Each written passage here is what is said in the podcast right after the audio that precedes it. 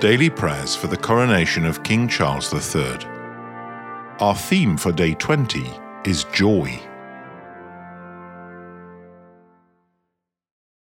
Today's reading is from the Gospel according to John. Jesus said, If you keep my commandments, you will abide in my love, just as I have kept my Father's commandments and abide in his love. I have said these things to you so that my joy may be in you, and that your joy may be complete.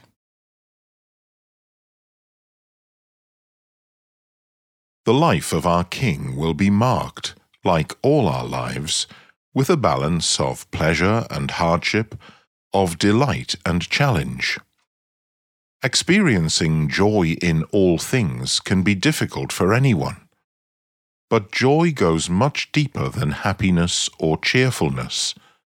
It is a rootedness in joyful love of God and those around us. It has the power to uplift the soul even amid life's pain and challenges. As King Charles prepares for his coronation, we pray with him that he may continually seek, find, and radiate joy in all things. Let us pray. Eternal God, author of all joyfulness and the music of our dance, may the joy that is yours echo in our hearts. May it shine through us, glowing with faith, uplifting our souls heavenward as we abide in your hope and love. Amen.